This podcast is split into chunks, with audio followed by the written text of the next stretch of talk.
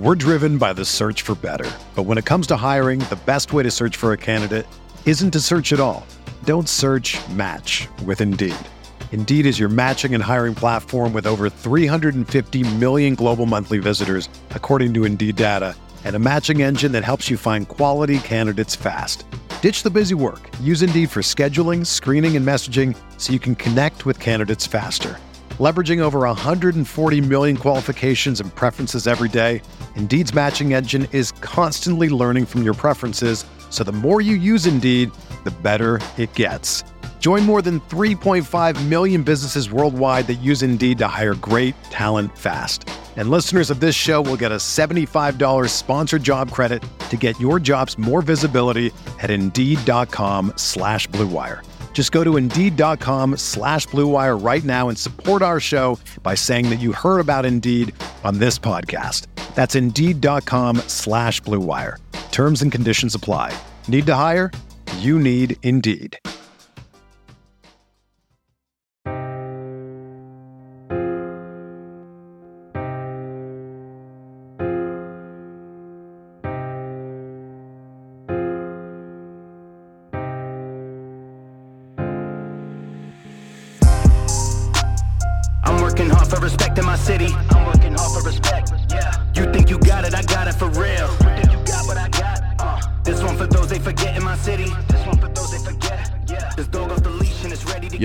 This is the you're the second person back to back that tells me they're gonna be here at a certain time and arrive on fucking time, like to the exact time you told me.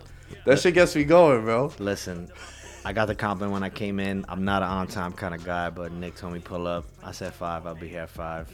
On the spot, Making it work, I got the happen. text at five. It's like, yo, I'm upstairs, bro. I was like, this mother. I'm happy to be here. yo, it's always good to see you, man. How you living? Likewise, I'm good. Uh, just moved to Queens. Uh, like That's right, you know, Queens like, boy, baby. Queens boy. Queens get the money. Um, yeah, new job, new crib. Like since we last spoke about, like you know, even on on the show, like we've seen each other in between. But we spoke about a year ago. I was on the pod with you, shooting shit, having a good time, and you know, definitely made some moves since then. Definitely feeling a lot happier, doing what I'm doing, and traveling a lot more. But we'll, we'll get into that a little more. Yeah, man, you are on the travels. I'm loving it. Uh, you you pulled up one time.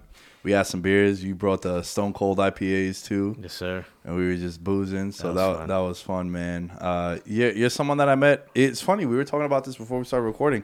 We linked up for the first time during a World Cup, Yes, sir. and now we got a World Cup coming up in just a couple months, man. Couple months, different different kind of World Cup too. Just the timing of it. It's gonna be really really interesting. Yo, so I know we were gonna talk a little soccer and stuff. We'll get into a lot of NBA overreactions, some Mets talk, also baseball stuff. But with soccer, yo, I love the World Cup. I love international soccer.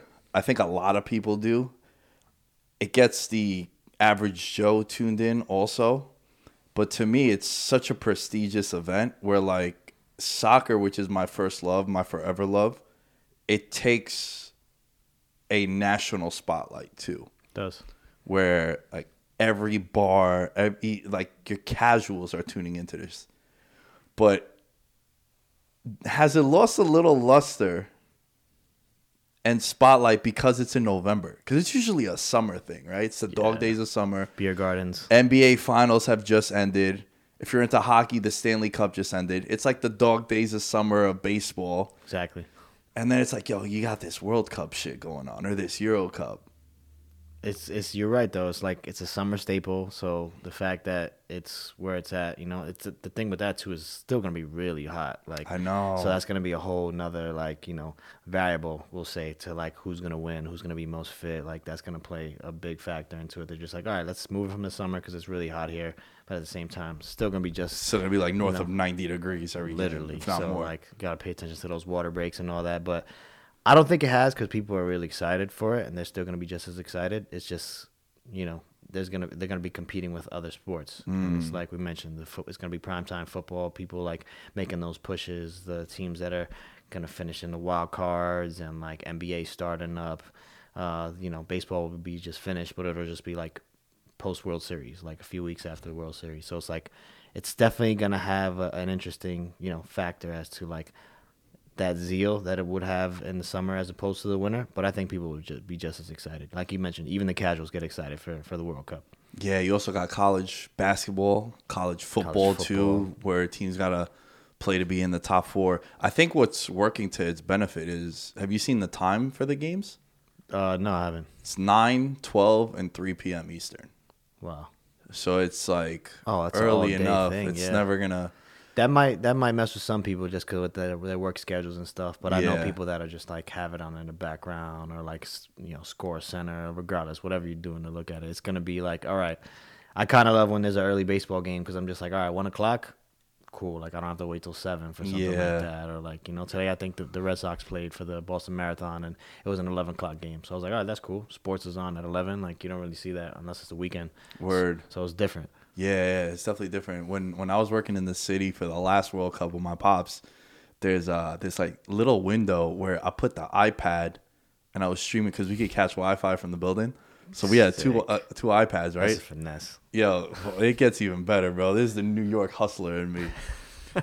we would put the game on for like the people waiting for their order. So the one iPad was like in the cart, so like you couldn't grab it, but we would have it through the window and the game would be on, and then me and my pops would have it on our phone up top there. Okay.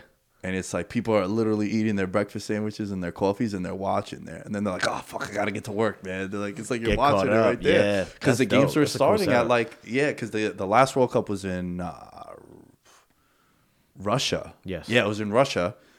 And then the games were on around the same time, like that early, like 9, 12. It might have been the same layout. Yeah, it was a little earlier. So that first game, nine o'clock, is prime when everyone's coming into the city. And bro, the amount of people that will come the next day be like, "Man, you gotta turn those games off because I'm coming into late, into work late."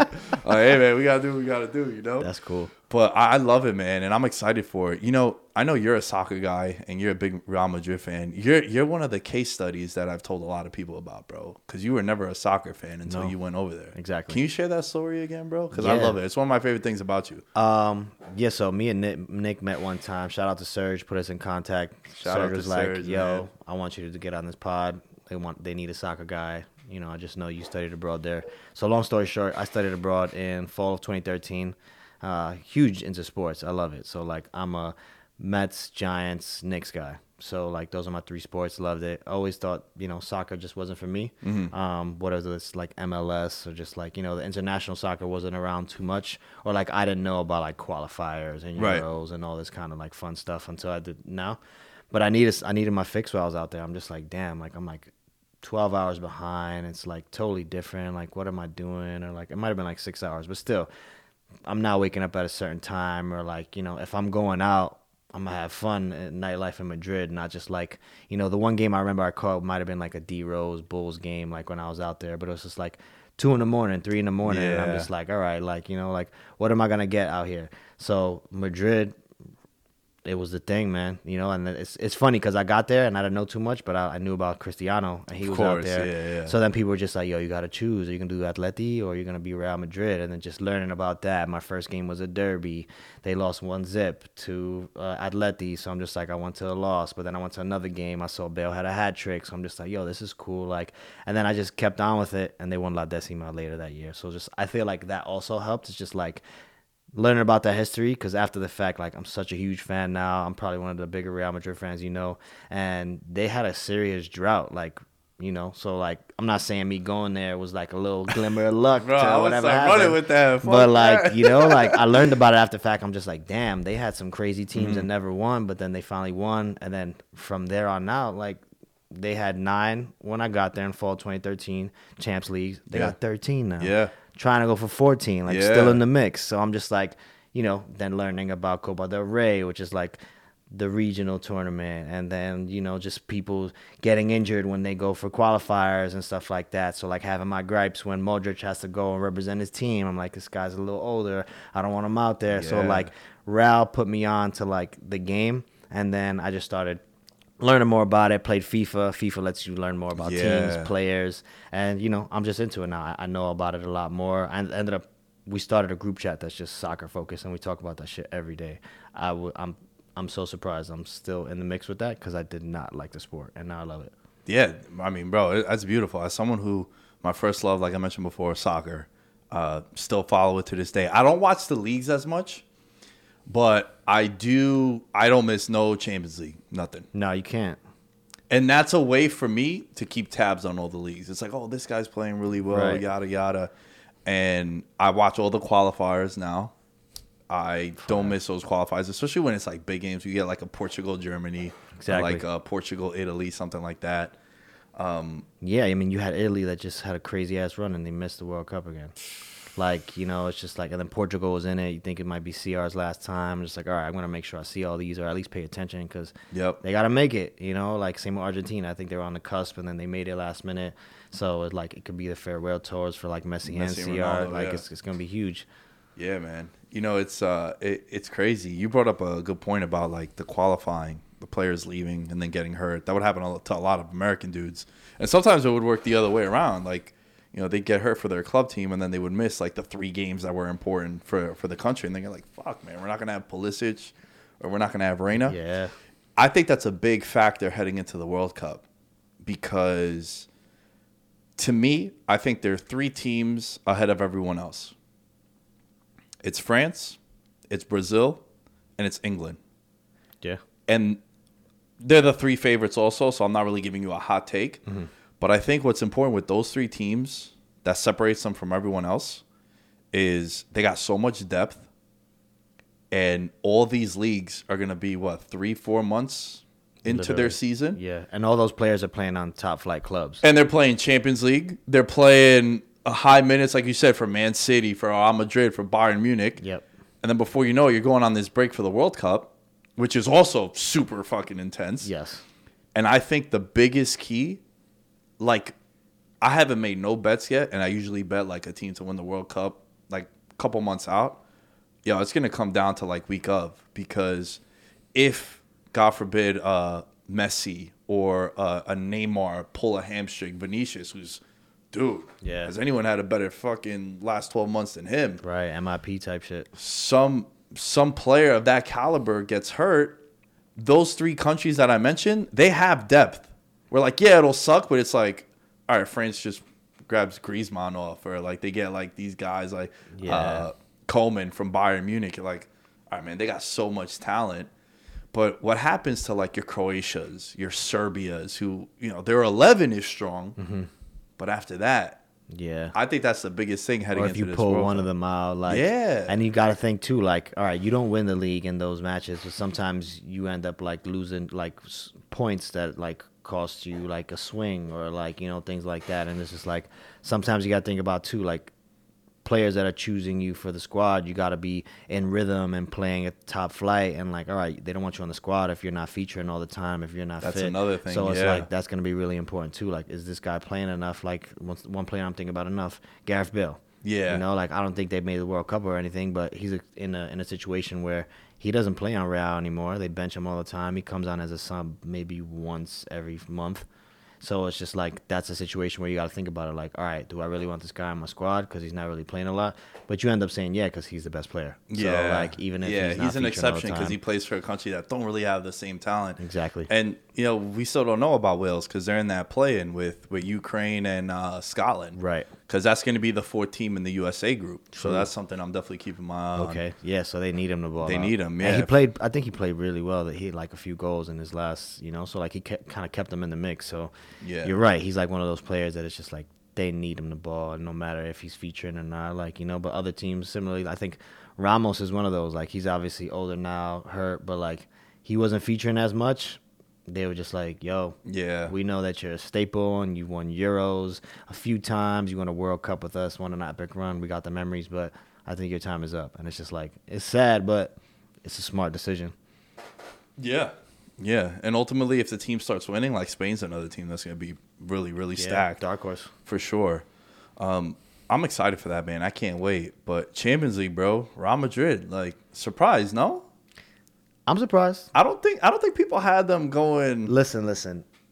We lost CR, and it was supposed to be like a rebuild or whatnot. You know, like they started Florentino, which is you know, our guy. He started signing the Viniciuses and the Rodrigos, and like you know, making sure Benzema stays, making sure Uh, Modric stays on these like peculiar deals, so it's just like also they were renovating the stadium, so like a lot of money was going towards that, and and the big thing still is like are they going to get Mbappe? He's not re-signing to PSG or whatnot. So that was like the main thing. They weren't thinking about they're going to win Champions League. They're thinking about are you going to get Mbappe? reloading, yeah. And it's just like, you know, Real's kind of one dimensional in a sense where shout out to Benzema, man. Give that dude the Ballon d'Or. At this point in time, you know, like obviously he has to keep it up. And Yo, what a just like- career resurgence for him though, too, right? Again, Getting literally. blackmailed from the the French team. Which look, he did some fuck fucked up it shit was some too. fucked up shit. And then from there, going back to the French team, Yep. balling out for them, then just goes on a tear with Madrid, has Exactly. here. And it's like everyone was just like, you know, Ronaldo limited him and stuff. Like, you know, look at the other way. They kind of helped each other out. He was more so like the striker that was diming him up. And it's just like, all right, he isn't like top four in goal scored and UCL all the time because Ronaldo was holding him back. He's there because he was teammates with Ronaldo and he took a little bit from him as well. But it's just like he became the one after CR left and he ran with it. Like he was so ready for it. Yeah. And I don't think anyone was prepared for that. Or like, you know, I feel like a lot of people were surprised. Obviously, some people that know the game pretty well because he gets all the love right now. Like, yo, if you love soccer, you love Karim Benzema. And I'm just like, it's true. Like I see it more now. So because before I didn't see it like that. You know, he was the BBC, Bale, Cristiano, and Yep. Benz, and it's like. He was the one that got the least love. Yeah. You know, Bale was the most expensive transfer Yep. at one point. That's when I- Ronaldo's Ronaldo. Ronaldo's Ronaldo. So it's just like, all right, he was third fiddle, and Yeah. now he's the man. He might win Ballon. They're we're 15 points up now in the league, so it's It's like, basically yours. It's Like, basically like it'll be yeah. a monumental collapse. if you Exactly, Even like- yesterday, bro, my dad was watching that game and they were playing Sevilla. Listen, I couldn't catch it, and I got a little chat with my Madrid homies, and it's just like they were like, "Damn, we down two zip," and like we were talking about beforehand, like, "Yo, we could clinch today, like it could potentially be a clincher," and we down two zip, and I'm like, "Fuck!" But at the same time, we all know it's never over. With Yeah, Real. yeah. Last week with Chelsea, it's Yep. never over with Real. You know, like they just they have this, you know. Like I'm bringing it back to a few minutes ago when I was like they're kind of one dimensional that they depend on Benzema, but it's like they also have that DNA that it's never die Yeah. at any point. It's just like You got guys that been through the trenches. bro. exactly, man. Modric, It's just like just they know the deal, and they just like, yo, this is us. This is how we win. We're not gonna give up. If you make one fuck up, one mistake, we're gonna capitalize. boom, and they do it all the time. And it's just like at this point, you know, I I stopped, you know, not believing that they, you know, but. UCL semis. I was not gonna call this. You know, like we always make it to, to you know the knockout stage, and it's just like And the draw too, bro. Like you playing PSG, and then you play the defending champs, listen, and now you're playing man. Yo, if they go on to win, the the resume of who they beat. mind you, when they got PSG, they were supposed to get what other of a team that was, and they just like, oh no, they ran it back. So then, the road is PSG, Chelsea, City, probably Liverpool, three of the best English clubs. Premier League is considered one of the best leagues, if Yeah. not the best league in the world. If they do that shit, Oh, yo. yeah. Come Yeah. on, like talk about like what the hell? No one expected that. Yeah. So it's just like I'm I'm I'm reveling in the moment and, and I love it and I love the team and the players and it's just like I'm not even thinking about Mbappe right now because the story is like all right, right here, right now, let's get this. Yeah. And it's totally within grasp.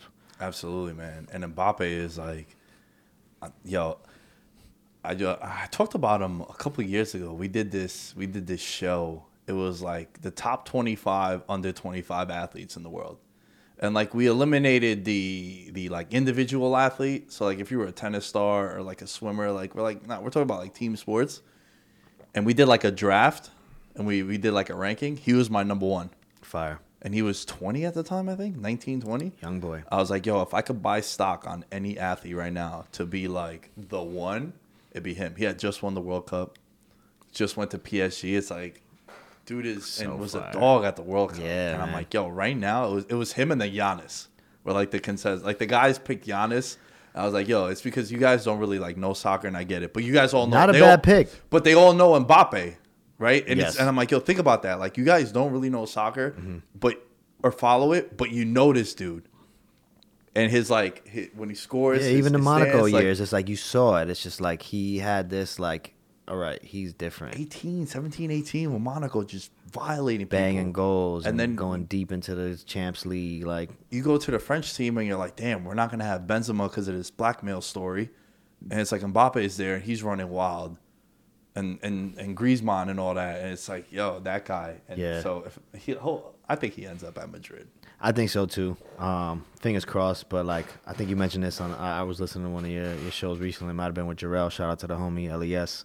Um, not paying attention to like who's coming to my team and the rumors, buying into it because I've been burned so many times. Bro, like, we're Knicks fans. This person's coming. That person's coming. Yeah. Like, they gotta hold up the kit. They gotta hold up the jersey. That's why I need to see this. Yep. This is what I want to see. exactly. With the last name on So it. the Mbappe. I need to see him kiss the badge. When he's kissing the badge at the presentation, I'm like, yeah, we got him. How many times have we fallen for traps with the Knicks? I don't want to talk about it. You know, it's endless. So until I see this, this pose right here, exactly. don't send me no rumors. Yep. I don't care if his high school coach is on the scouting team. I don't give a fuck. I want to see that celebration with the Exactly. jersey, and then after that, we can start. He knows celebrating. Worldwide Wes. Yeah. Le- Leon Rose, Yeah. CAA. He's a Kentucky guy. Gotta hold it up. That LeBron shit, right? All those years, want to come to the Garden. But I Want to want be a to play in the garden. and You know, it's the best place to play. If I could play here all the time, one of many that just spurned us. so over it. So over it. Yo, so we're recording this prior to game two for Toronto Sixers, Jazz Mavericks, Nuggets Warriors. So what I want to do here is I kind of want to touch on like the game ones for some of these matchups. Okay. And I'm not an overreaction guy, but these are going to be some like overreactions to game ones. There's like four series where kind of don't need to see anything else. I'm kind of like, man, we're only just like getting these guys workouts in as far as continuing this series. I, I know in the past it used to be a five game series. That was a little more interesting because like if you did pull an upset, it's like, all right, now you just gotta win. Yeah, you're a lot closer to the upset. Yeah, where it's like, seven now. It's it's hard for Chicago, right? And open Mm-hmm. up with them. Like I feel like that was a game Chicago could have won against Milwaukee. should have won. They came back, took the lead too. At one point, I couldn't believe how low scoring it was because it was like 79-78 with like four minutes left in the fourth. I'm like, I thought March Madness ended. Like March, that was a, that was a March Madness It's so kind funny of because that reminds me of my homie Jordan. He like shits on college ball all the time. He's just like the score is too low. Like you know, I'd rather watch hoops. Gotta bet the like, unders, exactly. though. Bet the unders in the game. So when people, Capitalize when on people mention stuff like that with a score, it like reminds me of him. Shout out to the homie. But yeah, it's like that was one for them to win, and like I, I got the Bucks running it back honestly. So like seeing that, I was just like, damn, is this like a tune up? Like who isn't? You know, like who wasn't ready? And it's like I think a few people missed some critical free throws for the Bulls, and it's like they should have stole that. They definitely should have. But that's one of the few that I think it's like they're not getting out that series. I came into the playoffs thinking that one was going to be a sweep, and for as bad as Milwaukee played, like they had some bad turnovers too, and uh, Middleton just like he was last year. I kept I kept talking about it throughout the whole playoffs. Like they just need Middleton and Jrue to combine together to not shit the bed. Like combined, you can't have those like twelve of thirty sevens from the field. Yeah. Uh, you know, eleven of. 40. I was looking at the box, and Middleton had a terrible box score. So that's an, I feel like that's the reason they struggle the most. that Yeah, game. that's the thing because like Giannis, Giannis at this point, he's almost just like bulletproof in the sense of you know what you know what you're getting from him. Yep. It's like 25, 10, and six is Every a bad night. game for He had 11 rebounds through two quarters yesterday. I'm like, Bro, he was dogging him. he ends with 16, right? And it's like you're looking at Middleton, four of 13. You're looking at Jrue, six of 16, and it's like they got something out of Brook, which was nice. that was nice to see. And with Giannis, it's like you just know what to expect with him. It's like the other guys, you just gotta, at worst, have a B minus game. You can't be having like C minus and D plus kind of games, and that's Yeah. how I felt watching it with Middleton and oh, Jrue played a little better because Jrue also gives it to you on the defensive side. Exactly. So it's like, all right, man. Even if my shot's not falling, at least I know that defensively you're always gonna bring it there. Right. So that's why, like between the two of them, I feel like Jrue means a little bit more. He does. Like last year down the stretch, he was clutch. You know, like Giannis was deferring to him. Giannis is the man, but he was deferring to you know Khris, and Khris came up clutch. Like you know, he he's definitely got that in him. So people starting to doubt him less. So when he has these games, he's just like, all right, like I know you do this sometimes, but like we need you to pull through because that's how we're gonna win. And that's you're right. That's what they need for them not to underperform, and they'll be good. And if you're if you're Chicago, like DeRozan shot terribly, six of twenty five. LaVine six of nineteen, and then you're looking at that like, yo, you still almost stole that game. Yeah. And the fact that you didn't, it's like Vooch had a great game. I was a little, like a little surprised by that. Vooch. Yeah, I just have a problem with how trigger happy he is from three. I think he shot like nine or ten Should- he should not It's be like- doing that. Yeah. Yeah. that's a little too much, Yeah. man. It's a little too much at that point. But also, you know, they don't really have like a three point shooter that's Yeah. that's money for them. But also, I don't want my big kind of Yeah. like yo. When I watch basketball and the big guy is the go to scorer down the stretch, not that Vucevic is, but I'm talking about like one of the issues that I have with the Sixers is like when Embiid's my go to scorer, kind of irks me. I feel you. I needed to be a wing. I needed to be a guy that could create his own shot. Yeah, I think they're a little bit more elusive, and it's like they might get the calls and stuff like that. So I, I feel you on that sense. But Embiid is just Yeah, but I think it limits you offensively it does. too. It does. It's like I throw it down low, back to the basket, whereas like you know I'm at the top of the key, or I'm on the wing. There's just so much shit that I could do, True. and there's a couple of series we'll get into in just a sec. But you know they win 93-86, and it's like that was the game. It's always game ones. Like I know in, in the betting world, they always say like if you want to take the underdog to win the series, game one is the game they need to have. Like over time, I think it's like eighty percent of the time, like the winner of game ones in the first round goes on to win the series. Mm-hmm. So if you're looking at like an you're an underdog, and they were like plus eight hundred to win this series, so hundred dollars wins you eight hundred dollars if you took the Bulls.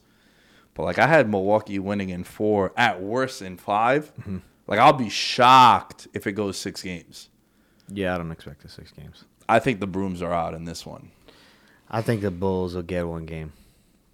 Just maybe on one of those like Khris and, and Jrue need to tune up a little bit more. Like Giannis is always locked, so Yeah. like he's the staple. He's the lock every game, every series. I think so. Like if they don't have those type of performances they did game one, they'll sweep. But I think they're tuning up, and it's a good tune up for them because it's like you can't have those against like both teams they might see in the second round, uh, Celtics or Nets. Yeah. can't be fucking around with them.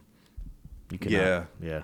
How crazy was that game yesterday, bro? That was the most entertaining game I've seen in a long time. Yeah. I was like, you know, like I'm a Knicks fan, so like I honestly just root against the Nets hard body because it's you know the fans. But yo, are you conflicted because they're going up against the Celtics? No, Nah. no, Okay. Because of Boston, you know. No, we Uh, don't hate Boston as much. not as much. Like Yeah, yeah. I haven't hated Boston like that since Paul Pierce, and he's been gone for a little while. Yeah, because he's a fucking dog, the Knicks. Knick Killer. But like now, I like Tatum. I like Brown.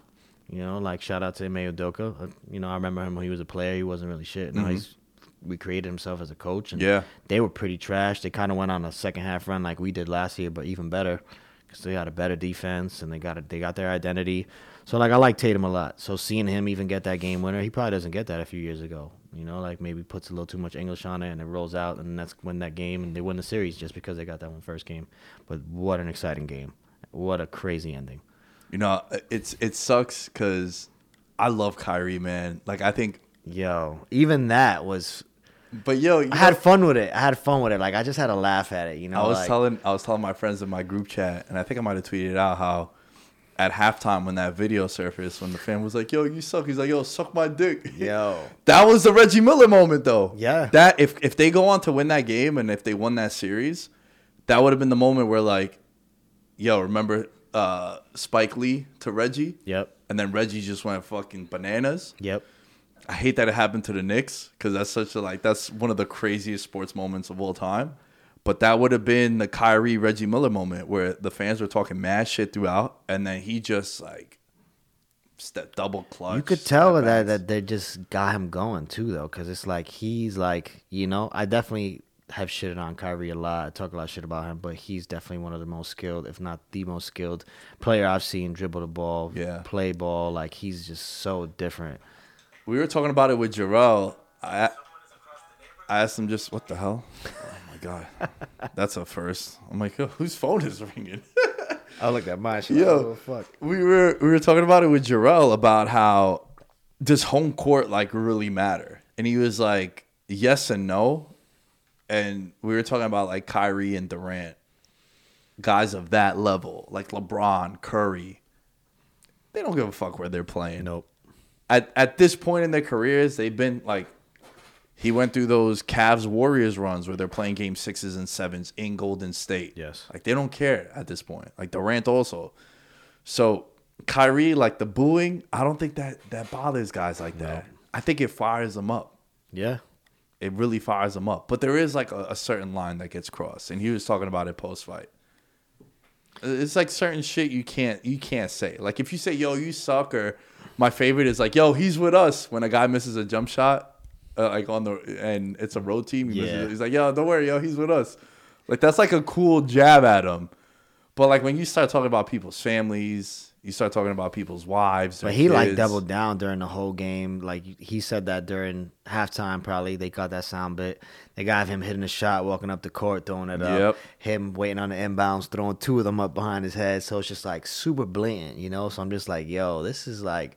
I haven't seen something like this, but obviously, who knows what they're yelling at him right. out in Boston? So, and they hate him for like stepping on on the logo, like you know, like initially I got it because he was just like, "Yo, I'm gonna be in the Garden forever." When he first got traded there, dipped quick. Tipped real so quick. like that was the first strike against him. Second was definitely the rubbing on the logo. Like, all right, like you know, he was saging the place at a certain point. So it's just like the history is there, and it's just like you could just tell with that first mm, game. yeah. it was just I want all seven games. Yeah, man, I know, I know, and also like in, in particular this game, like they were they were eating up Durant, man. Yo. like that first half, it looked That final play was, you know, like where was he? What was Mm-hmm. he doing? Like all the memes and all that, you know, like which makes me think he's gonna go out for like forty the next oh, game. I'm betting the over on his whatever Yes. the points are. He's Yes. going for forty. Yeah, I So, felt the same way, so I'm glad that you mentioned that. Yeah, so like seeing that and like seeing that he wasn't as impactful as he normally is or like should have been, and it's like it's also what was it? They're missing one of their best defensive players, Robert Williams, who Mm-hmm. they saying might come back at the end of the series, which is going to be huge. Um, and you mentioned it too, having a seven game series. I think this these first round series are spread out like into May.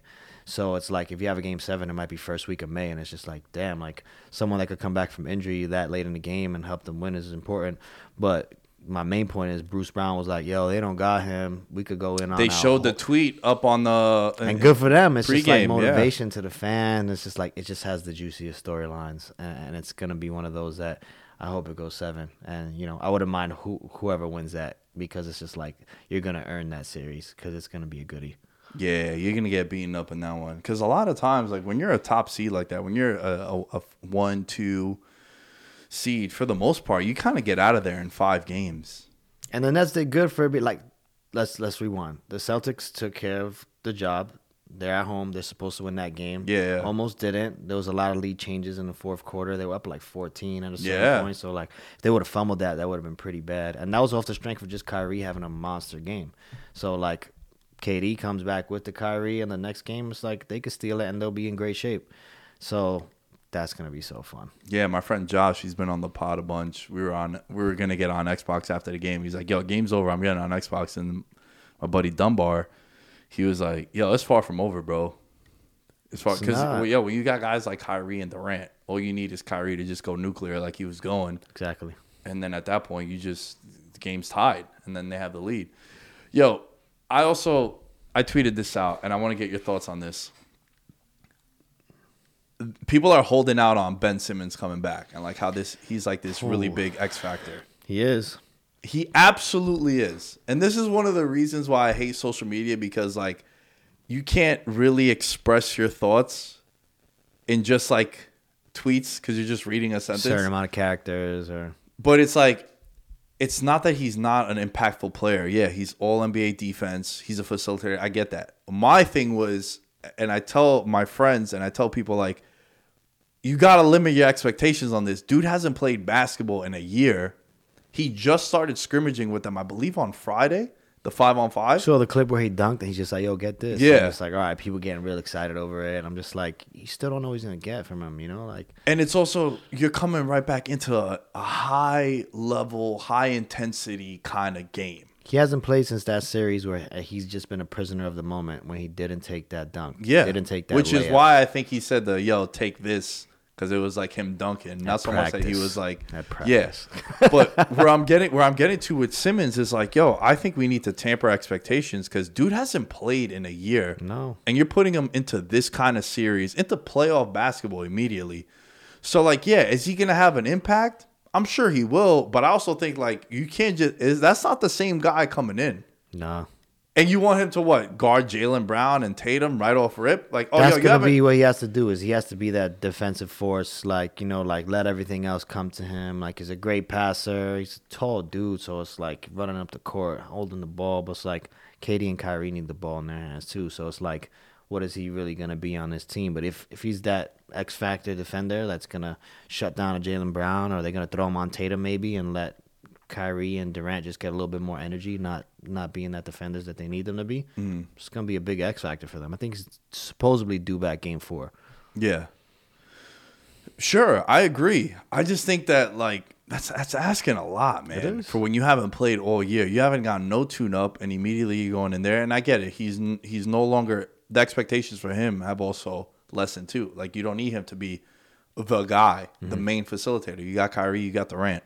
And it's like slide in, but you also haven't played with these guys too. Yeah, And that was a- huge. That's, that was that's huge for, one. for what they were doing last year. It's like, all right, they got these three guys, and you know, well, not even they got Harden this year. Then they at the beginning of the year, so it's just like Nah, last year they Last got him year? last year. Yeah, so they had him last year, and they were never healthy enough that I think they played when the playoffs started. I think they played like eight games together. Exactly. So it's like you're right. I didn't even think about that too. He hasn't been able to gel with them. You gelling and gelling in practice versus gelling in a game is totally different. Like game situations, you got to be ready for that type of stuff. Yeah, I would agree. You have to temper expectations on Ben Simmons. He's gonna be the X factor, but like he shouldn't be the X factor. That's Like, all. That's all I was getting at. It's like, yo, I just think it's it's asking a lot for a dude who he's been on record saying that he's mentally fragile and he's had his issues with like mental health stuff and he Yeah. gets attacked by the media and he has a lot of pressure on him too coming into this.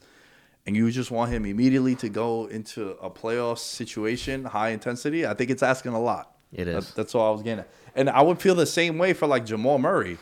Jamal Murray coming back off the ACL, and they're like, "Oh yeah, he might be back for the playoffs." It's like, man, that's asking a lot, yo. That's asking a lot. Man, I wish he would play ball. I like Jamal Murray. I want to talk about that series too. Let's segue into that. Now, game game two will have come and went probably by the time you guys hear this, or you might be hearing this as it's happening because it's it's going to be tonight. Golden State is up one nothing. This is another one where I think I've seen enough. I don't need to see much more. I agree. It's just Jokic for me. I would probably vote for him for MVP. I agree. I think I would too. And I have a big issue with the NBA and the NFL when they wait to give out their awards six to eight weeks after the season is done. Yeah. Because you know what's going to happen, right? If Embiid and Giannis go on this tear and they go to the conference finals, We're driven by the search for better. But when it comes to hiring, the best way to search for a candidate isn't to search at all. Don't search match with Indeed. Indeed is your matching and hiring platform with over 350 million global monthly visitors, according to Indeed data, and a matching engine that helps you find quality candidates fast. Ditch the busy work. Use Indeed for scheduling, screening, and messaging so you can connect with candidates faster. Leveraging over 140 million qualifications and preferences every day, Indeed's matching engine is constantly learning from your preferences, so the more you use Indeed, the better it gets. Join more than 3.5 million businesses worldwide that use Indeed to hire great talent fast. And listeners of this show will get a $75 sponsored job credit to get your jobs more visibility at Indeed.com slash Blue Wire. Just go to Indeed.com slash Blue Wire right now and support our show by saying that you heard about Indeed on this podcast. That's Indeed.com slash Blue Wire. Terms and conditions apply. Need to hire? You need Indeed. Hey, it's Kaley Cuoco for Priceline. Ready to go to your happy place for a happy price? Well, why didn't you say so? Just download the Priceline app right now and save up to 60% on hotels. So, whether it's Cousin Kevin's Kazoo concert in Kansas City, go Kevin, or Becky's Bachelorette Bash in Bermuda, you never have to miss a trip ever again. So, download the Priceline app today. Your savings are waiting. Go to your happy place for a happy price. Go to your happy price, Priceline. And then they're gonna have the awards, and they're gonna give it to Jokic, who gets probably swept in the first round. A lot of like, a lot of this sports stuff has become narrative based too. It's just Absolutely. like so it's, It's just, all narrative based. Yeah, so it's like And you know, I think this started because of the NBA. I really think we never spoke about MVP 10 games into the season. No. You would kind of have it around All Star break, be like, oh, who was the first half MVP? And you'd give your takes. All right, who do you think could maybe catch him? Ah, this guy, this guy, that guy. Yeah. What I think happened was during the 2010s, LeBron was so dominant. The Warriors were so dominant. You knew that one of them were going to go to the finals. Hell, four straight years they played each other in the finals.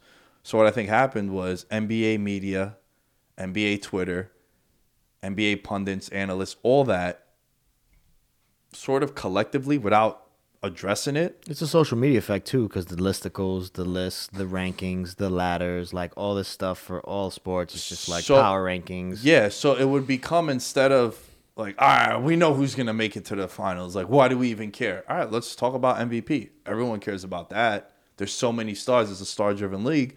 So let's talk about Russ. Durant's not there no more. Let's talk about Giannis.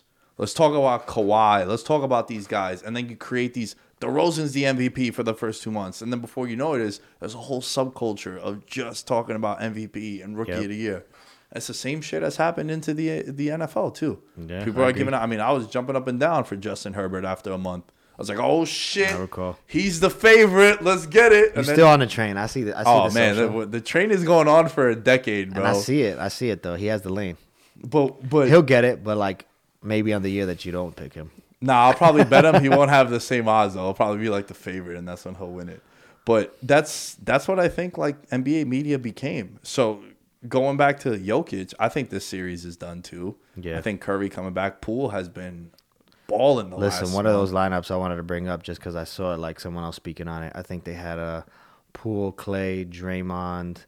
Uh, it just looks crazy. They have so many looks. They're breaking down all the defenses. Any of them can hit a shot, or like they don't need Draymond to hit the shot, but he's gonna hit the open pass.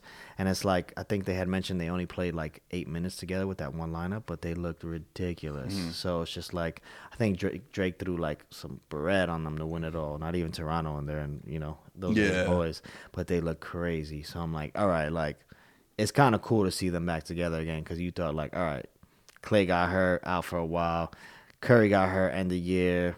It's like you know, are they ever gonna get to do it again? And they look phenomenal. And like like we mentioned with with the Bucks having having uh, the Bulls as a first round tune up, I think the Nuggets are a great first round tune up for them because it's like they get that series. Like I think that's a sweep. Curry coming back after the injury. He came off the bench last, yesterday, so it's just like, I, and Poole is their X factor because he's just like playing his ass off. Yeah. Nah, man, that's a good point. I didn't think about that being like a tune up for them, and, and that's exactly what you would want, especially Curry coming back off the injury Mm-hmm.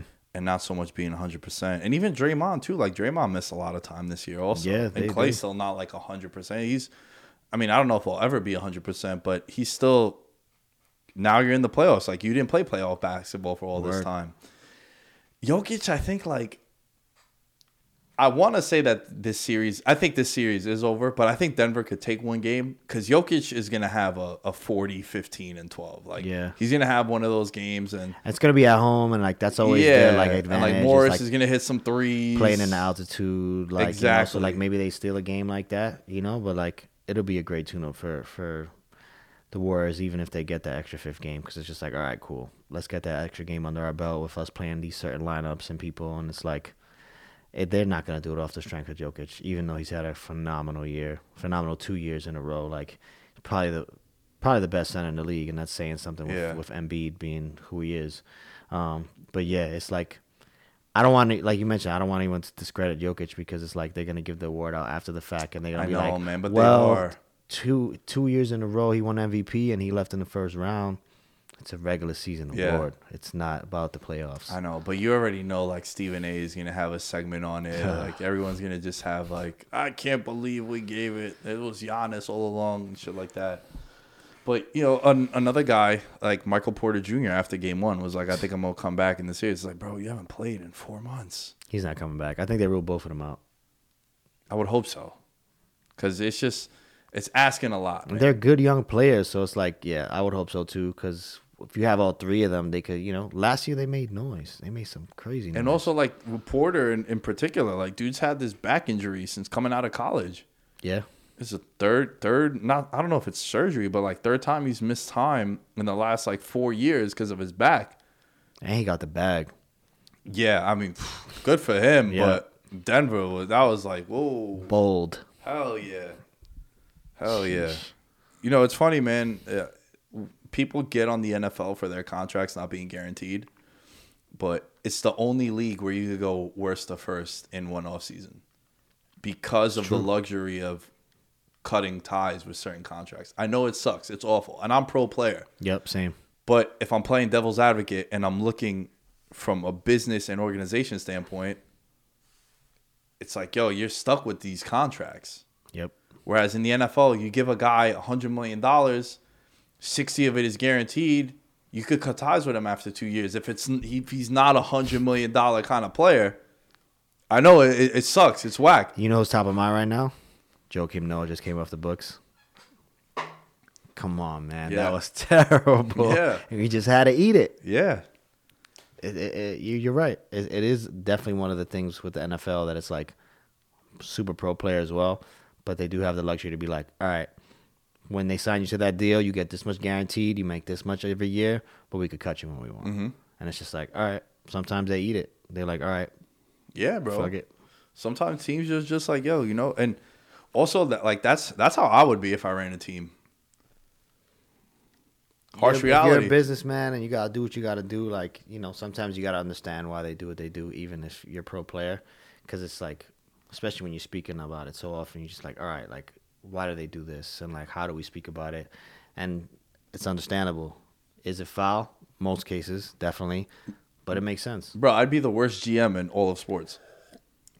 You drop a pa- you drop a pass on third down, third and like four, and we lose the game because of that, or you get burned like on a hail mary before halftime. I'd be like, yeah, yeah, yeah, just give me your stuff now. It's, you know, we're not doing this. Hilarious. Leaving guys in San Francisco, coming back to New York, like, nah, we're not. I'd be, I'd be all about. Stay here. Yeah, they would have picket fence, picket fence, uh, picket signs outside of my office. Like, yo, we need this guy canceled. We need him fired. Like for sure.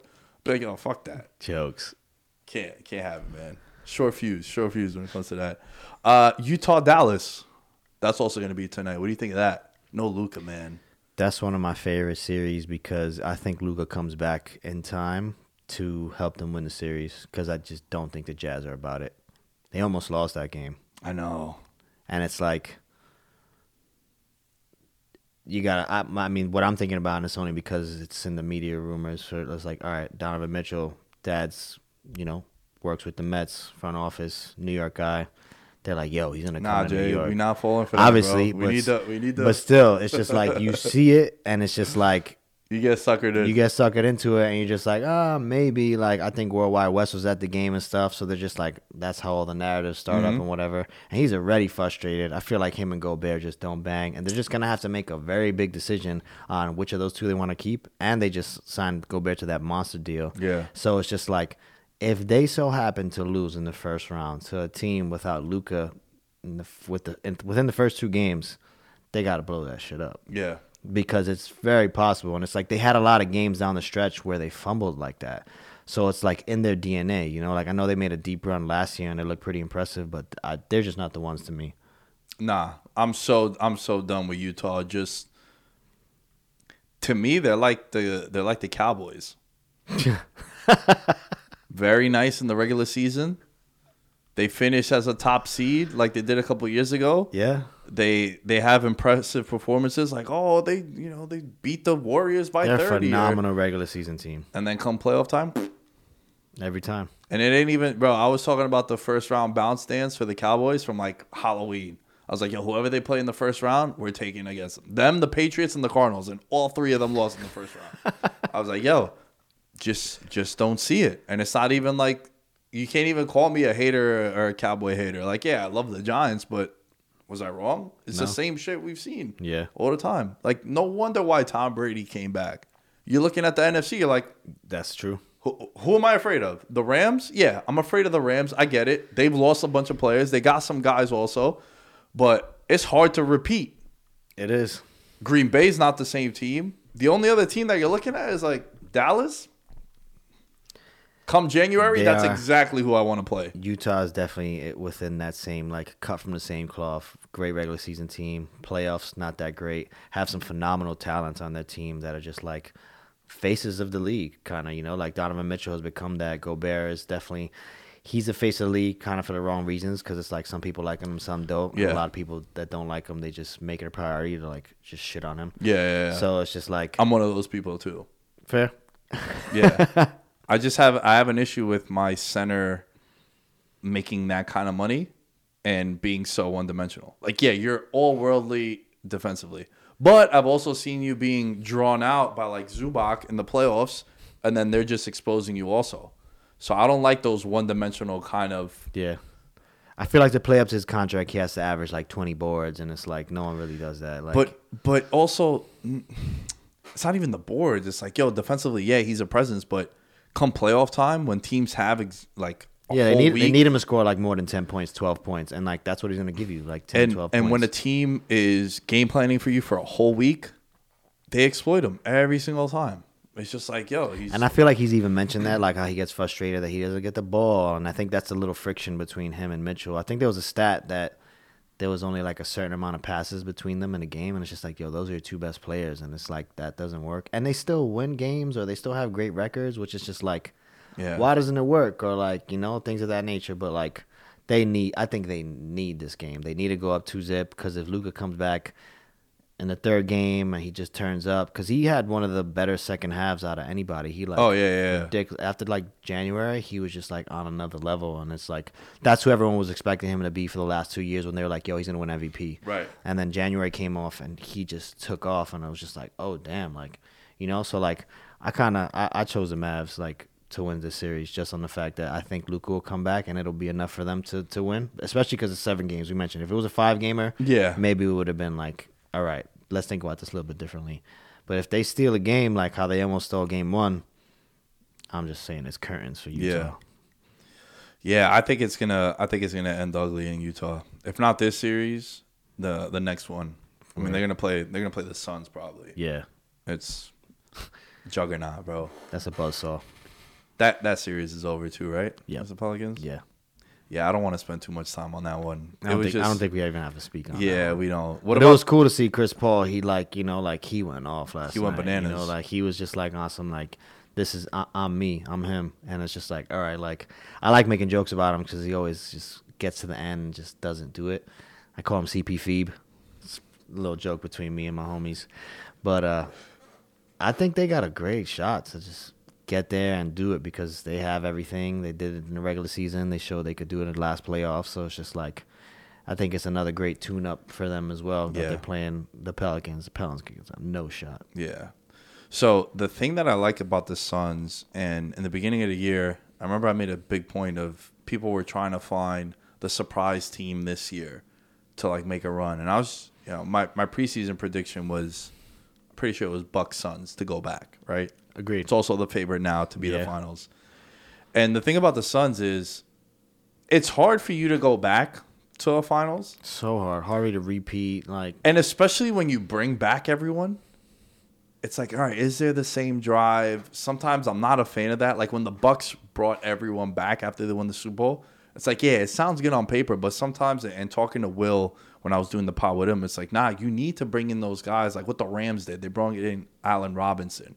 Rams, Rams did some shit. Yeah, and I don't know how they just find this money. It's like how how do you just sign these guys all the time? But what you do is you bring fresh blood into the locker room because they're gonna be motivated. So they'll pick up Cooper Kupp, right? When like Kupp maybe I'm this is all hypothetical, but maybe Kupp is like BSing in practice, or he's like, ah, you know, I got my ring. Allen Robinson's like, nah, man, like I want one too. So Yeah. like then Kupp gets fired up. He's like, all right, we got some fresh blood. Let's win Motivation. one for him. Right? Like Von Miller got traded there. It's like, all right, yo, we want to win one for Aaron Donald. Let's win one for Von also. So there's like motivation and shit. But with this team, the thing that I loved is that they brought everyone back, but all the guys were young too, and you have the grizzled vet in CP3. Exactly. Where it's not you're bringing back all these guys like the Celtics tried to do it when they won their, that that title. Mm-hmm. And then they go to the finals, but they they held on to that core a little too long. It's like They did. it's hard for you to go back and be successful when you got old heads on your team. I feel like you need young blood. And if you do bring back everyone, having young guys is It's like, true, and a lot of those young guys got even better. Like Cam Johnson became a thing. Like Mikal Bridges, Bridges, like, yeah, he's an. Iron Man right now. Hasn't missed a game, and he's like defensive stopper. Like great guy. Ayton's He's- gotten he's a so much better. Ayton had a great first Yeah, game. Too, he's a so finalist for uh, defensive player of the year, Bridges. He should get that probably. Yeah, and and like with Ayton, you know, you still have the contract looming, so you know he's going to be balling out, so he could get paid whether it's from the Suns or someone else. But Yeah. this team, man, I think, I think they lose two games until the finals. Yeah, Like I think they just steamroll, kind of like they win this in four. Next series, Jazz or Dallas would be interesting. I think Dallas would be a better matchup for them. Yeah, but with with the Jazz, they beat them in five. Like, and then and then if they play whoever they play, probably Golden State, I would say they end up playing. It's like that'll be fun, but I also think they handled them there too. Yeah, most likely. I think the same. What about the other one eight matchup, Hawks and the Heat? I was kind of surprised by that, man. I feel like the Hawks are a scrappy bunch. They're they're not worried about where they play, but they just got their shit punched by yeah, the Heat. I think it's a testament to Spoelstra. I think Spoelstra was just like very prepared. He's always really prepared, and he's just like Trae had eight points. Like they're not gonna win if he their best player scores eight points, and it's just like he's the guy that's built for the hostile environments, feeds off the crowd, screaming at him and all that. You know, like he had a great plan with those two games, and it's like they weren't supposed to win some of those games. They should, probably should have lost to the Cavs, and off the strength of him, Yeah. they're there. Um, so I'm not expecting him to have a performance like that again, unless they just like kind of game plan around that again. Um, but I think that one's done too.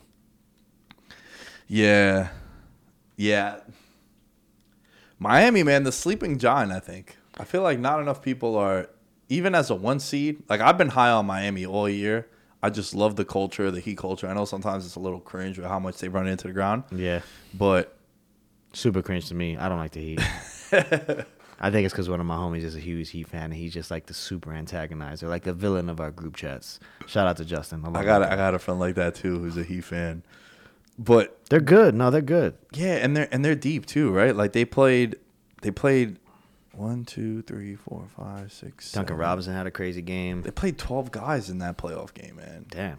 You don't really do that, and I, you know a They'll couple. shorten that up. Yeah, like three of them got five minutes, but you know they all scored points.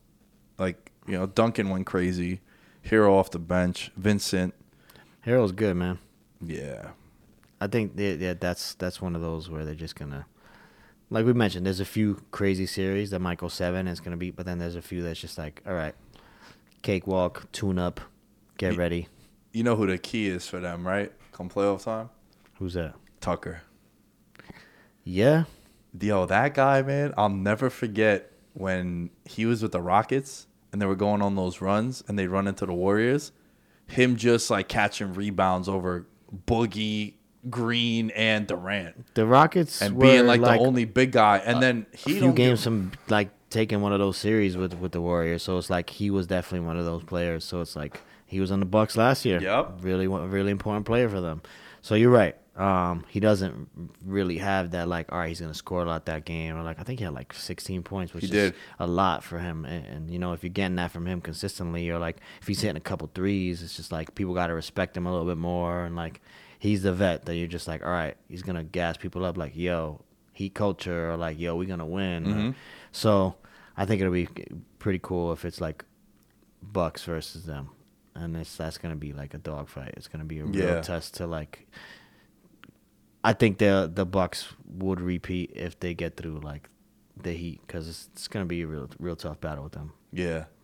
Yeah, I mean that's the only time they could play each other is in the Eastern Conference Finals, and mm-hmm. it's the last two reps that went to the finals for the East, True. and they both at some point had to run into each other. Mm-hmm. So that's going to be a fun matchup. But I think Miami has you kind of move on to the next round. Yeah, I, I feel you on that because, like, I mean, we could pivot into that series. It's like I think they'll definitely be either the Sixers or you know the Raptors. I came into the playoffs wanting to pick the Raptors to pull the upset, and then after game one, they get slapped around. But also, they they lost a lot of guys to like Yeah. injuries. I think you spoke about it too. It's just like everyone started saying, "Oh, the Raptors are gonna do it," and then that's kind of like, all right, let me just like Bro, take a it's step concerning back. when like, you everyone's know. on that. You know what team got the most action to win the World Series this year? The Mets. The Mets. Fuck. I don't like hearing that. You know, I don't like hearing that at all. But that's how it was with the Raptors. Everyone's like upset pick. Because look, technically the Nets are an underdog to the Celtics, but like if the Nets beat the Celtics, no one's like, "Oh my god, how'd that happen?" So to me that's not an underdog, right? No. Cuz that's basically it was a pick 'em as far as who's going to win that series. Now it's changed obviously cuz the Celtics won game 1, but like the Raptors was a real upset. And then it became so popular that it was everyone's trendy upset pick in the first round. I'm like, all right, they're probably gonna get the shit punched. in. And I didn't think about that either because I had the Raptors and like I still have some hope for them because it's like with some of those series, that's one of those where I don't want to pick one yet because like the Sixers just had a crazy first game. It's like Maxey's not gonna give you forty every game. Mm. Yeah. Like I think Harden's the biggest fraud in the playoffs, so like he has to show up. Um, and Embiid's just not gonna carry that team in the playoffs. He could do it in the regular season, but like he's gonna need Maxey to chip in. He's gonna need Harden to do what he's doing, and Harden hasn't really showed up. You know, like even since he's gotten traded there. Um, you know, I know you spoke with Jarrell last last week on, on some like, yo, when the Nets destroyed them, it's like I think it hurt his confidence and his ego, and it's like just waiting for him to appear again. We call that soul hasn't. snatching. Kyrie just violated. Listen. Look, I, I think it's going to be interesting to see what happens in game two. Because Yeah. also another thing in the playoffs, one thing to, to monitor, like from a betting perspective, it's called it's called the zigzag theory, Mm-hmm. right? So it's like when a team loses and they like get blown out, like they did, they lost by twenty, right? The next game it tends to be a lot closer. So like, I would probably take the Raptors tonight plus seven and a half is the line right now. Like I think it's a tighter game. Is Barnes out for that game? Because that would be the worst loss for them. He's doubtful. So Mm, yeah. that, that's that's rough. But Yeah. OG when he steps in for Barnes this year, he's averaging twenty three a game. That's a great player. So, yeah, it sucks because Barnes. I feel like Barnes should be rookie of the year. I don't think he wins it, but what he did for them all year, both sides, and he had to, right? had like, to, yeah. n- not a lot of people thought Toronto was gonna be this good. So, factoring that in, because like usually rookie of the year, it's more of like a stat driven award. Mm-hmm. But to me, that kind of is a deciding factor when I have guys that are kind of close. Because like Mobley missed time, right? Cade missed time to start the year. So when you balance all that out, I'm like, yo, Barnes was there all year. They needed him. Yeah. I would probably give him the edge. So yeah, him being out is going to be super key. But I think the Raptors keep it close game two. If they can steal game two, that's going to be fun because Exactly. you know Thybulle can't play in Canada Huge. and that's huge for the Sixers.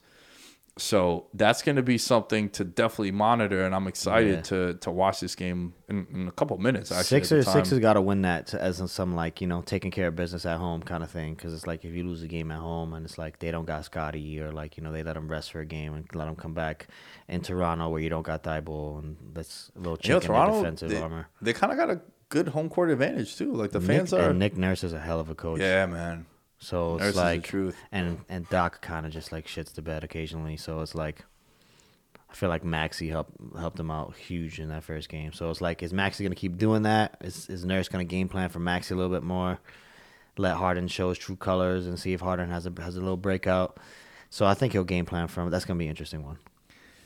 The last series that we haven't touched on is Minnesota and Memphis. I'll be honest, it surprised me. Probably one of the more exciting ones too, because it's just like I feel like everyone was on Memphis. I definitely was on Memphis too, on some like, you know, like, and it just like we mentioned narratives, like they they they locked up that spot, and Pat Bev's jumping on tables like Kobe, and it's just like, so it's just like you know, but then like you take a step back, and it's kind of like, all right, like who has one of the most talented players in in the whole thing? It's probably KAT. So like he had a terrible playing game, but I think he was just kind of doing too much. And then his team just kind of put the team on their back, blessed him. But Ant Edwards, man, like not that I doubted him or, or anything, but he just like showed up a lot faster than I thought he would have because he had a crazy game. He's had a hell of a season, and it's just like his persona is amazing for the league. So like he's gonna be around for a while doing the do.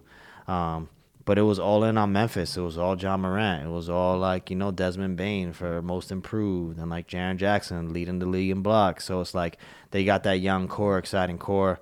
Um, I don't know if you caught that clip, but Ja tweeted something from The Last Dance today. saw it. That was hilarious. So Oh, I'm just yeah. like, yo, that's gonna be one that you just really gotta tune into. So it's like, and they got their backs against the wall. They they gotta win that because you know Oh, you can't go down 2-0 going back into Minnesota exactly.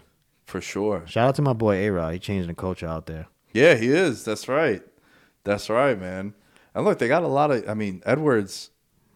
Edwards is fascinating because one of my friends, Combo, he's been on the show a couple times.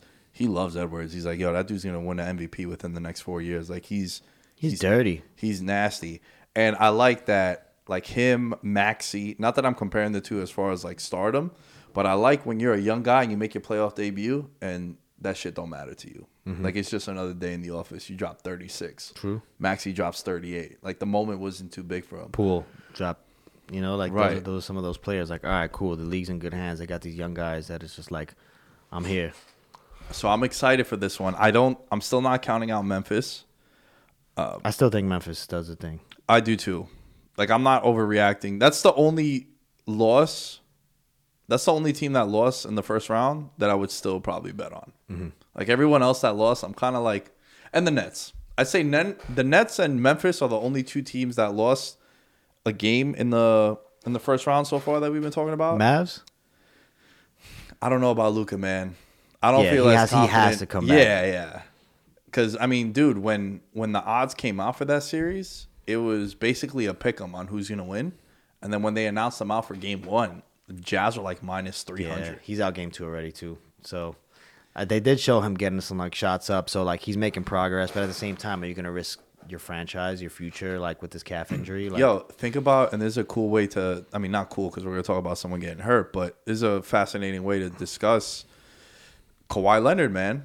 yo, Think about Kawhi, right? Kawhi gets hurt last year in the playoffs, then misses the playoffs this year because they didn't make the playoffs because he was out. So basically, Kawhi with one injury missed two playoff runs. yes, Yeah, he played in the playoffs last year, but he got hurt in the playoffs towards ACL. Mm-hmm. So then they crash and burn because they didn't have Kawhi, and then he misses all of this year and the playoffs this year. So when you get hurt, Odell in the Super Bowl, he ain't gonna be back till like November, bro. Yeah. if that. If that. That's best case scenario. And then it's a confidence thing. It's a mental thing. Oh shit! This is the second time that I blow out my knee if I'm Odell. Kawhi, this is the the second time I have some knee problems. So before you know it, you've missed a bunch of time. Klay Thompson, Durant, when they miss, when they get hurt, when you get hurt this late in the year, it's devastating. it's devastating. bro. It kills your team, and and Like it's always whack because you could turn around and be like, you know, one one conversation I have sometimes with friends is like when you take someone in fantasy, right? Like you take someone in the first round and they get hurt week one or two. It's like, damn, yo, I lost him for the year. But then it's even worse if you take him in the preseason and he gets hurt, right? But it's like, all right, so what's the difference? Like this guy's still gonna miss the year, but you lost that value. but you lost them before the season started, but then you lost them week one also. So like in the end, at the end, you still lose them regardless. Yeah. But it's like a mental thing. It's like, damn, yo, if I take this guy or I bet this guy or even, you know, I just signed this new free agent, my team just got this new free agent and they're out before the season even starts, it's like, fuck. As opposed to he could get her in the opening series in baseball. Like, dude, the Mets, I'm fucking I'm getting super pumped about the Mets. I'm excited. I'm like, all right, I don't like that all the odds are in their favor. Like Yeah. everyone's betting on them. They're the trendy pick. Their odds went from like 20 to 1 to 11 to I 1. I blame that on Uncle Steve. Yeah, he's chatting it up. He's spending the money. And then I'm on the I'm on the elliptical at the gym. I just finished reading some uh some article J- Jeff Passan did like his MLB preview. Yep. And then I look up, deGrom's out for a month. And I'm like, ah. I was like, you know what? Fuck this, man. Look, Yeah. dude, look what I keep my notes in. I saw that. I caught that you. You know what I'm Like, saying? I like, Like. I love that. this is the layout of the show, all the bullet points. but I'm like, yo, you know what? I can't even get behind it. Like, there's just certain teams that are just fucking snake bit. man. Yeah, and it's like the thing with Met fans too. Like you have a hot start. I feel like we could just talk about them a little bit now. They're definitely one of the better teams in the NL. Mm-hmm. We're only like a weekend. Um, the starting rotation is ridiculous, even without deGrom, which has impressed me. It's like Tylor Megill, uh, Doug Peterson had to come in uh, and you know do what he's doing. It's like Scherzer's the worst starter for us right now, which is like exactly how you wrote it up, right? Yeah. But crazy. Like we get this guy, he's definitely infectious. Um, I see when the guys come out, uh, and they're in the in the dugout. There's just like you see the starters talking to each other, and they're like reviewing what they did. I'm just like, all right, I didn't see this in past teams. And like Lindor's off to a hot start. Um, you know, they got a few guys like Mark Canha. Uh, and, and just like different pieces that are just like, all right, this is a team. Starling Marte, should have had that guy. He's awesome. He's a beast. Eduardo Escobar, another guy, man in the hot corner. Third base has been a pretty shitty position for the Mets in a while. So I like what they did with the team to make us like a team and not just like, yo, Lindor, carry us. Yo, Pete, carry us. So it's like, I see why a lot of people are hot on, on them and they're in on them to do that. Uh, I'll admit it. I kind of bet them too. I'm just like, yo, if this is this might be the year, if any, you know. But like, I'm so pro betting your team to win. I don't do it the- either, but it's like it became legal in New York, and I'm just Yeah, like, all yeah. right, what's a hundred bucks gonna do for me later? That you know, like if it cashes out, I'm just like, well, we won, and I'm gonna hit on this, so it's Word. like that'll be the first time that ever happens to me because I'm not a huge gambling guy either. Like I might hit a few times on FanDuel or whatnot, but I was just like, let me do it, like you know, like I kind of like these odds Yeah. or whatever, like learning the game, listening to you, and getting put on game with vets minimum. Um, but yeah, I just like where we're at right now. Um, you know, like I feel like they could have they lost two games last week that were just like some blunders where I think like the bullpen either underperformed, um, the short spring training kind of fucked with everyone's like you know like because there was some bullpen stuff and I think that's the weakness and it gets me so mad because year over year they just like never pay attention to the bullpen, they just never upgrade it. They're just like all right, you know like and that's something maybe they could do at the deadline. Um, but they gotta shore that up because I love the lineup. We got the the DH now, so it's like there's numbers that support Pete is having his better numbers when he's a DH. Let Dom Smith play first base because he's a little, little bit better defender there. Um, Lindor got three home runs through the first week. He didn't hit three till like May 15th last Yeah, year. So it's it was like rough for him last year. different things are like coming through that it's just like all right i like this team and the makeup and it's just like the NL East is going to be a bloodbath Mm-hmm. because it's just like the Braves are the champs. They're going to be strong. Phillies have a crazy lineup. They're going to be strong all the time. Um, Marlins are playing tough through the through one week. They they're beating the Braves and the Phillies, and it's just like okay, word, I see you. Mm. Um, and the Nationals, you know, I think that's going to be the team that they beat up more on than the Marlins this year. But they got Juan Soto. That kid's just ridiculous. Um, but the Mets, man, I see why people are picking them as the favorites because it's just like they should be amongst them. But are they going to win? I know I placed that bet. It's just like such a long season. It is, yeah, You never know who go gets down. hurt. Like who are they going to add? But like this is, would you not agree with me? The most competent the Mets have been in a long time. Oh yeah, but I think it also starts from the top.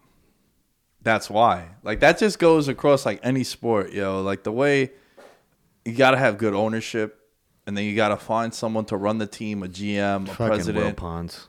the right way, no matter what the sport is. And then from there, you hire a manager or a coach, and then that's it. And then when you're looking at it from like an NBA perspective, it's like, all right, let's find a superstar we could build around. NFL perspective, let's find a quarterback we could build around. In baseball, it's like, all right, you want to have your ace, and then you want to have a nice bat also, like Yep. a superstar on the field too. And then from there, you just go, and then you build around them. But like when you're incompetent at the top, how can you expect the team to be good? and that's just what we're used to like for a while now because it's just been like that with the Wilpons and like who they've hired and what they've prioritized. Like Steve Cohen's changed the trajectory of this franchise. Like also got bread, overnight. too, Got that like, bread. He's the, blank one- checks. One of the richest owners in. The world. He's there for us for emotional support. You know what I'm saying? Just Exactly, making man. it You tweet at him, he'll probably look at your shit. He's gonna like it. He might reply to it. So he's listening. Hey, I want to ask you one thing, man, because like everyone knows on the show, we don't really tap into too much baseball, but I like talking about like major storylines. And and Kershaw last week has the perfect game, and they pulled Yo, right? six outs away. And I was, uh, I, I put out a tweet of like, hey, man, I remember watching the whole Johan game when he threw the no hitter. and then like his career was over. Yeah, that. I think we were on the same page when you brought up. We might speak about this on some like. I understand why Dave Roberts would do that. Yeah, like, so I'm asking you, like, how do you feel about him being pulled in a scenario where you can have an iconic game like that? At first I was like, I'm understanding why he did it, you know, like, and, and I spoke about it amongst a few people. Like, I have my own fantasy baseball league, so people were just like chattering about it. Like, well, in, in most cases, when a perfect game or no hitter's going on, most times no one says it. They're just like, yo, to throw the Dodgers game on, or yo, throw the Met game on. Something's happening. So it's just like, all right, don't be the one that mentions like, yo, he's like perfect through five. Yeah. Like, yo, shut up, you know. and And then then it on, it's like home So run, it's like I remember that day because my buddy Matt hit me and he's just like, "Yo, the Dodger game," and I was like, "I was like, this is a little vague." I was like, "Let me turn it on" because it's like kind of one of those day games, and I was like, "Oh, that's what's happening." So then all of a sudden it's just like, "Yo, they pulled him." I was like, "Oh, word!" Like you know, like so, like initially I understood that has to be one of their better pitchers because they need him, especially Right. later in the year. He's an older dude. He's experienced. Uh, I mentioned the short spring training thing. It's just like they're not built up to where they have to be. Where it's just like these guys need to be at a specific pitch count. Where it's like they go like maybe 15, 20 pitches more. So like you go 60, 80, 100. Then they're like, all right, you can go past that if we need you to. Um, and it's like a lot. A lot of these teams have better bullpens where they could just be like, all right, we don't need you to go five. We don't need you to go six after the fact and just like listening to people. I'm big on Twitter, so just like seeing that. One thing that I saw that you might feel is someone was like, "Yo, Sandy Koufax threw a perfect game in whatever year it was, and it's bigger than the Dodgers winning that World Series during the shortened season." And I was like, I'm not a Dodger fan, and I don't know a lot of Dodgers fans, but I think that kind of might be true. Like people are just like, "Yo, Koufax is crazy, and he was the one, and he did that." So they were just like, "Yo, just leave him in and let him do it, six outs." Or like someone else was just like, "Get the bullpen ready, and if one person gets one hit, then you take him out." They were just like, "Yank, don't go." So I understand, like if they would have kept him in, and he So finally gave think up that hit. you think an iconic performance? I don't, but I just saw that and I was just like, all right, like maybe you know he has that because those are hard to come by. Not a lot, Right. You know, like people win World Series and it's just like you know, and they've had World Series. It wouldn't have been, you know, their first one. It's been a while for them, but it's like, how many times have they had that? They haven't since Sandy Koufax. I don't know if I agree. I don't agree either, but I, I like it as a perspective on some like, yo, this is pretty huge, and if he does it, it's one of the bigger things that, within the sport. Um, but like, like you mentioned, sometimes it doesn't mean anything because you could throw a no hitter in the regular season and then you're just not in the playoffs. So what did it really mean? You just had a really good game. You had a really hot game, one of your probably best games of your career. It just came too early for Yeah, them. as, came as, too early. as someone who has seen two championships in his lifetime, I would take a ring over almost any performance you Hell could yeah. tell me. And I agree because that's the same for me. Like we're we pretty much same teams across Yeah, the board. yeah, yeah. The Giants are the ones that have helped me, you know, experience that. Besides Madrid, you know, like obviously that's that's just a different conversation. Right. But like the sports that we're tuned into the most, just because we live in New York, we're American. Those are the three that we're always tied to. And when the Giants did it, I'm just like, wow, like So- it wouldn't be shit if I didn't have these. Now, I don't know how many perfect games have been thrown, but I think it's like a decent amount. Like it, it hasn't just happened once. No. Like it's happened a good amount of times. Now, if you were to tell me, yo, RJ Barrett is going to drop 101 points, now that's something that has never happened before. Yeah. So, game, iconic moment in game performance, all that versus like a And I championship. think well, I think we need to like a perfect game is no walks, no hits. right. So right. it's just like, 27 up, 27 down. which is pretty fucking. It's, and just think about how long a baseball game is, and that's why people think it's so boring. It's just like, all right, I understand people like going going to the ballpark a little bit more because you could kind of just listen and go get your your food and take a spin around, like have a bev. Um, Real quick, how many perfect games have there been in MLB history? me say like it's in the teens. You're very close. 23. Wow. I was going to say 34. I don't know why. Okay, I was gonna say 18. That's why I was in the team. So there's been 23 perfect games, right? The new evolution of the show, we would have someone dig this up as we were talking about this. Fine. You know, a little spoiler for you guys. Now, there's been 23 of them. And I get it. Perfect game, like, you know, baseball's been around for 100 plus years. Like, a perfect game, that's historic, right? Doesn't happen a lot. Doesn't happen often. But like, I would still probably take a championship. Yeah. However, if you were to tell me, yo, I could see a guy score a hundred. I don't know. I think that's a different. Like that's a rare thing, you know. Like that's Yeah. a rare thing. There's been quarterbacks to throw seven touchdowns in a game. Like Nick Foles did it once, but Peyton Manning did it also. Yeah. Right. Both have won championships. And. I think it's only like Wilt that did that too. So it's just like yeah, doesn't it's one person. Right. Like, that would be something. like most times people be like, "Yo, is he gonna go for Kobe's 80?" You know, like, Right. they don't even say is he gonna go for 100. Like, is he gonna be like, oh, he's gonna go for Kobe's record? Like, you know, like because the 100 also is just like he held up that paper and it's like not Oh. a lot of footage. Like everyone talks shit like, "Oh, he was playing plumbers and carpenters." Yeah, yeah, and yeah, yeah, like yeah. that. So I don't know, man. That's a that's a that's a nice perspective. That's a nice perspective, and I like hearing some of those. I don't agree with it. I think it's crazy, and that account should be shadow banned. But for the most part, I would probably. That's take why I said initially. I was just like, "Yo, I understand why they pulled him because you need Kershaw to be there when it counts at the end. Because, like we mentioned, like with the Rams, the Dodgers are one of those teams that they got the bread, they got the ownership, they could bring in whoever they want. They just got fucking Freddie Freeman, like ridiculous. That's another team, bro. Where they get all this money from? Listen. Like I know baseball, they don't got the cap, but still, you just everybody hundred million, no problem. Yeah, you man. two hundred million, it's all good. They they are the juggernauts, and they have like they've pretty much they're one of the few teams that have taken the Yankees blueprint, and they're just like, "Yo, we just gonna make this shit better." And Yeah. it's just like, whoa, like, goddamn Dodgers, like, what the hell? yeah, yeah, yeah. Nah, it's crazy, man. That's crazy. Hey, this was this was fun. I appreciate you coming on. of course, man. Uh, tell the people where they can find you. Plug away. Well, I'm at uh, Soul Savvy right now. Soul Savvy, we're helping people get wins in sneakers. The, the retail industry is pretty ridiculous. It's hard to hit on kicks. There's a lot of bots. There's a lot of people that just like stacking kicks in the corner of their closet and they're just trying to resell them, whether it's, you know, StockX. Don't like them, hate them. Go.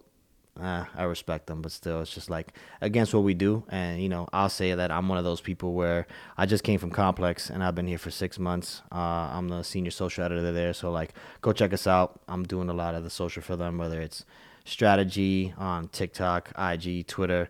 But you know, we're just trying to help people get their sneaker wins because it's like a pair of J's come out and those are already like tax within the high 180s, 190s to like 225s, and then you get a head crack for 500 bucks for a pair of Concords or. I just bought like Grinch that. Kobe's, bro.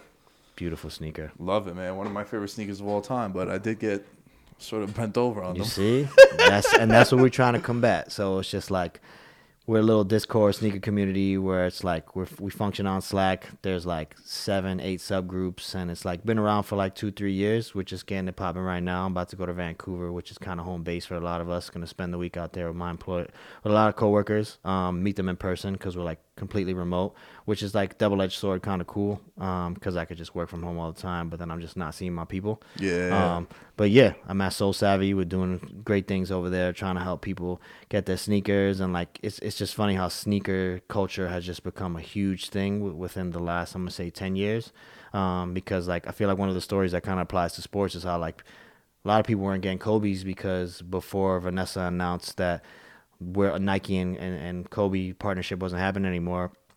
DeRozan was getting interviewed because he had all the Kobe's and like you know there was a select certain amount of players that would be, able to get them, but other people wouldn't be able to get them, and they'd have to go on that resale market and they'd have to drop a few bands or like you know just like get taxed, get head cracked, um, and that's something that I didn't like, and I wasn't copping sneakers while I wasn't at Soul Savvy. I joined, and I've just been getting a lot of help from like people that are just like they'll do an entry for me, and if they get them, I just got to pay retail plus the shipping.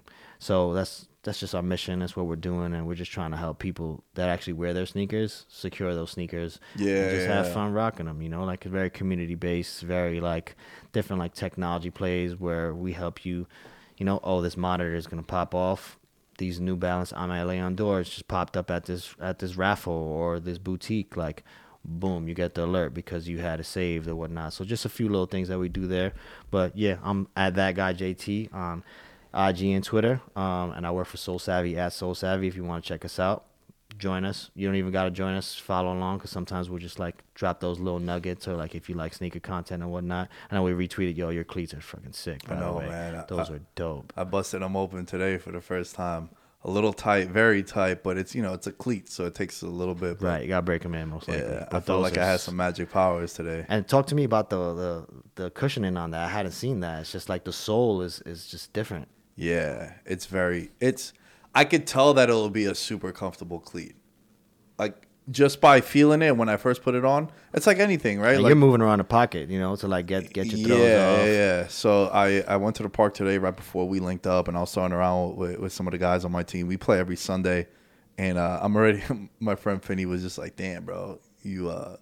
You got some fresh kicks. Are you are you excited to wear them on the dirt field? I was like, not really, man, not really. but hey, you got it. You know, I'm someone that when I buy when I buy sneakers or any kind of kicks, I wear them. You know, like Saturday night, I went out to a comedy show at Radio City, but I was gonna wear my Kobe's, and then I saw the forecast for rain. I was like, we can't do that. No. That we can't do. That's acceptable. Like, yeah, you know, but like- I, I am someone that like I wear all my sneakers. You know, I I- I keep all of them look good, and I could resell them if I needed to. Mm-hmm. Like I take very good care of them, but I'm also like I'm not gonna spend five hundred dollars on a pair of sneakers and not wear them. Like to me, that's lame. But that's just me. I don't do it as a business, but I love what you guys are doing.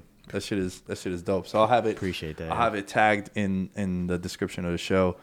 Patreon roll call, patreon.com slash veterans minimum. Nick Chavez, Christopher Velasquez, Derek Plates, Devin Rendon, Jordan Riley, and Mike Wozniak. Thank you for your contributions to the Patreon. There is a episode on the Patreon that is available for everybody. It's about a 10 minute podcast, just sort of letting you know some of the behind the scenes stuff going on.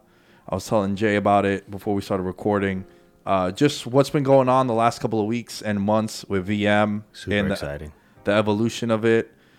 And yeah, just filling you guys in. It's about 11 minutes. I think, yeah, it's unlocked for everybody. So if you want to just go and check out what the Patreon is, there's some extra content. There's betting content. There's a Discord, shout outs. And uh, in a couple of weeks, the website will go live for VM also, just ironing out a couple of details. And there'll be a place for you to shop, get merch. Uh, just going to be a hotspot because, like, right now, I'm going to tell them, like, Twitter, Instagram, it's at Veterans Minimum. There's Facebook, there's LinkedIn. Moving forward, it's gonna be the website. All that shit you want to find, just go there. You know, be just there. save me about a minute and a Little half. icon to drive That's to it, all of them. Yeah, just that's what you drive over there. That'll be the hotspot. So, yeah, shout out to Blue Wire. Shout out to Jay, as always, coming through, my guy. shout out to the Mets, Yeah. and we'll catch you guys next time. Later.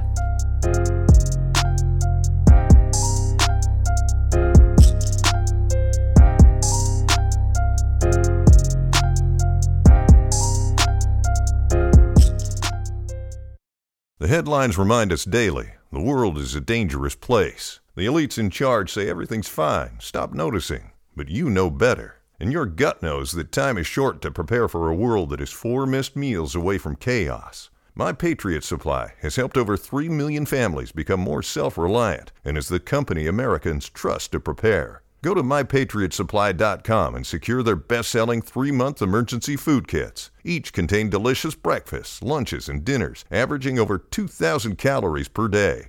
Secure at least one food kit for each family member. For a limited time, save $200 plus get free shipping on all their Ready Hour three month emergency food kits. You're not ready if it's not Ready Hour Foods. My Patriot Supply also has solar power generators, water filtration units, biomass stoves, heirloom seeds, and critical survival gear. Shop mypatriotsupply.com today. mypatriotsupply.com.